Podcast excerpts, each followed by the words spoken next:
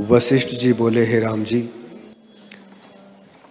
मन की वृत्ति ही इष्ट व अनिष्ट को ग्रहण करती है और खड़ग की धारवत तीक्ष्ण है। इसमें तुम प्रीति मत करो, बल्कि इसको मिथ्या जानकर त्याग करो। हे राम जी बौद्ध रूपी बेली जो शुभ क्षेत्र और शुभ काल से प्राप्त हुई है उसको विवेक रूपी जल से सींचो, तब परम पद की प्राप्ति हो।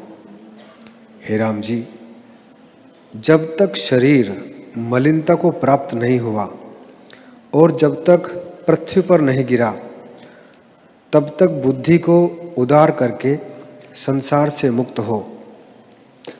मैंने जो वचन तुमसे कहे हैं, उनको तुमने जाना। अब इनका दृढ़ अभ्यास करो, तब दृश्य भ्रम निवृत्त हो जाएगा।